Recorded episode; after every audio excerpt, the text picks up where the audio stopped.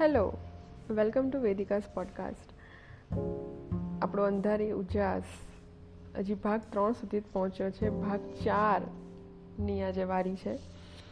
તો ભાગ ત્રણ સુધી તમે જોયું કે કેવી રીતના સલોની ફટાફટ ભાગતી ભાગતી કુલુ મનાલીથી અમદાવાદ આવી પહોંચે છે અને એને ખબર નથી કે હેત એની રાહ જુએ છે.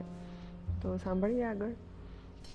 जो साथ रहकर भी साथ ना हो वो दूर ही રહે તો અચ્છા હૈ ગુલઝારની લાઈન છે આ હેલો હું હેત દિવાન સલોની પુરોહિત આજે ડ્યુટી પર આવ્યા છે સર તમે એક દિવસમાં એક જ વાર ફોન કરો જો આવી ગયા હશે તો હું તમને સામેથી ફોન કરીશ એમ કહીને ફોન મુકાઈ ગયો હતો જેમ ચોમાસું ચાલુ થયું હોય પણ મોરના ટંકા સંભળાતા ન હોય એમ હેતને એના આવવાના સમાચાર મળતા નહોતા બે દિવસથી હોસ્પિટલના રસ્તેથી નીકળવું એની આદત થઈ ગઈ હતી.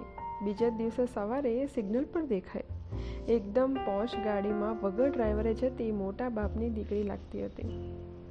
આંખોમાં ખુન્નસ અને જરા વધારે પડતી ગતિ સાથે લાલ સિગ્નલ જોતા એણે બ્રેક મારી. હંમેશાની જેમ હેતને આભાસ થયો હોય એમ લાગ્યું, પણ ના, આ તો સાચી એ જ હતી. એ તરત ગાડીમાંથી ઉતર્યો અને એની બુલેટ પ્રૂફ પ્રૂફ કાચમાં ટકોરો માર્યો. પણ સલોનીએ એ બાજુ જોયું જ નહીં. જરા જોરથી ટકોરો સંભળાયો તો ખબર પડી કે આ તો જાણીતો ચહેરો. સલોનીની થોડી મુસ્કાન જોઈને હેતે અંદર આવવાનો ઈશારો કર્યો. હવે ના તો પડાશે નહીં એવું વિચારી સલોનીએ દરવાજો ખોલ્યો. હેત પોતાની ગાડી સમી સરખી જગ્યાએ મૂકીને સલોનીની ગાડીમાં બેસી ગયો.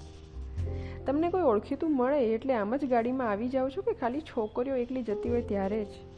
સલોનીએ એના સ્વભાવ મુજબ પૂછી લીધું.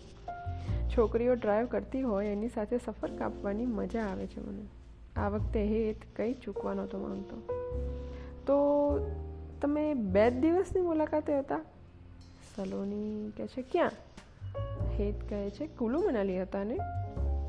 સલોની કહે છે, તમે એટલી ખબર રાખો છો? એને મારે સમજવું શું? સલોની અત્યારે કોઈ મજાકના મૂડમાં નથી. કહેવા તો નહીં, પણ તમને જે દિવસથી જોયા છે ને, એ દિવસથી મનમાંથી ગયા નથી. હેત ક્યારનો આ વાક્ય બોલવાની રાહ જોતો હોય, એમ ગોખેલું બોલી ગયો. મને ખબર નહોતી તમારામાં આટલી હિંમત હશે. હું ચાહું તો તમને અત્યારે જ રસ્તા પરથી ઉતારી શકું છું. તમે કહો તો હું ગમે ત્યાં ઉતરી જઈશ. પણ આજે એક કોફી સાથે પીવી પડશે. હેતે કહી દીધું. આમ પણ સલોનીનું મન ચક્રાવે ચડ્યું હતું અને કંઈક ચીજ ચોંટે એવું કરવું જરૂરી હતું. એટલે એણે એના મનપસંદ કેફેમાં ગાડી લઈ લીધી. બંને બેઠા અને હેતે તરત પૂછ્યું, એ દિવસે હું જે બહેનને તમારા હોસ્પિટલ લઈ આવ્યો હતો એ તમારા સગા બહેન હતા, તો એણે તમને ઓળખ્યા કેમ નહીં? સલોનીના ગમ્યું નહીં.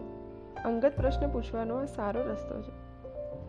પણ હું કહેવાથી શરમાતી નથી કે મારી બહેનને ભૂલવાની બીમારી છે.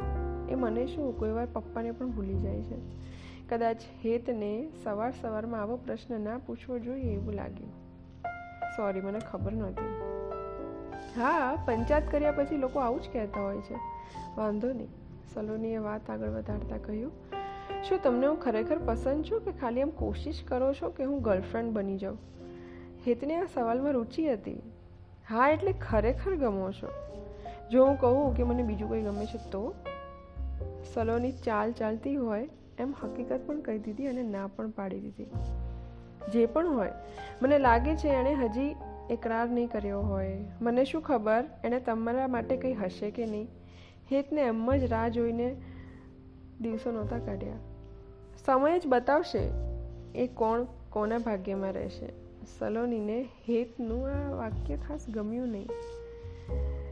ક્યારેક એવું ના થાય કે હું તને માંગું અને તું ગળે લાગીને પૂછે બીજું કાંઈ? ના, બેમાંથી એકે નથી બોલે, આ મારી લાઈન છે. પરિસ્થિતિને અનુસરીને. એક દિવસ દર બે દિવસે ભેગા થવાનો શોખ ચાલુ રહ્યો. છૂટા પડતા વખતે આગળની મુલાકાતનો સમય અને જગ્યા નક્કી થઈ જતા. જ્યારે પણ હેત ફોન નંબર માગતો, સલોની આપવામાં માનતી નહીં. અને કહેતી, મને સોશિયલ મીડિયા અને આવા કોન્ટેક્ટથી દૂર રાખ. વધારેમાં તું કહે ત્યાં હું પહોંચી જાઉં છું. જરૂરી નથી ને ફોન નંબરની આ વસ્તુ ઉપર હજી એક મારી લાઈન છે કે આજે એક બપોર તારી સાથે વિતાવી તો સાંજ પણ નશીલી થવા લાગી. પણ હેતને શું ખબર હતી કે એણે રાજથી દૂર રહેવા ફોન વાપરવાનું જ બંધ કર્યું હતું. અને હવે રાજને મળવાની ખાસ તાલવેલી લાગી હતી. હોસ્પિટલમાં ક્યાંય સલોની દેખાય નહીં ફોન લાગે નહીં, ઘરે હોય તો પણ મળે નહીં. આવું મહિના દિવસ સુધી ચાલતું રહ્યું રાજની સાથે. સલોનીને હેત સાથે સમય ક્યાં નીકળી ગયો એની ખબર જ નહોતી રહી. ગમે એટલો હેત એનો થવાની કોશિશ કરે, સલોનીને મન રાજ મનમાંથી જતું નહીં. પ્રકાશ પુરોહિત એટલે કે શહેરના જાણીતા ડૉક્ટર દર્દ સાથે પોતાની દીકરીનું દર્દ પણ સૂંઘી લેતા હતા. પણ આવા મનના ગોટાળામાં સલોની અને પપ્પાને કહે એવું માનતી નહોતી. છતાં થોડું બળ વાપરી અને લાગણીની માયાચાળ કરીને એના પપ્પાએ આખી વાર્તા ચાર દિવસમાં સલોની પાસેથી કઢાવી લીધી. આ હતો ચોથો ભાગ. હવે એના પપ્પા, સલોનીના પપ્પા. અને આખી વાતની ખબર છે. તો આગળ શું થાય છે? આની પછીના પોડકાસ્ટમાં સાંભળીએ.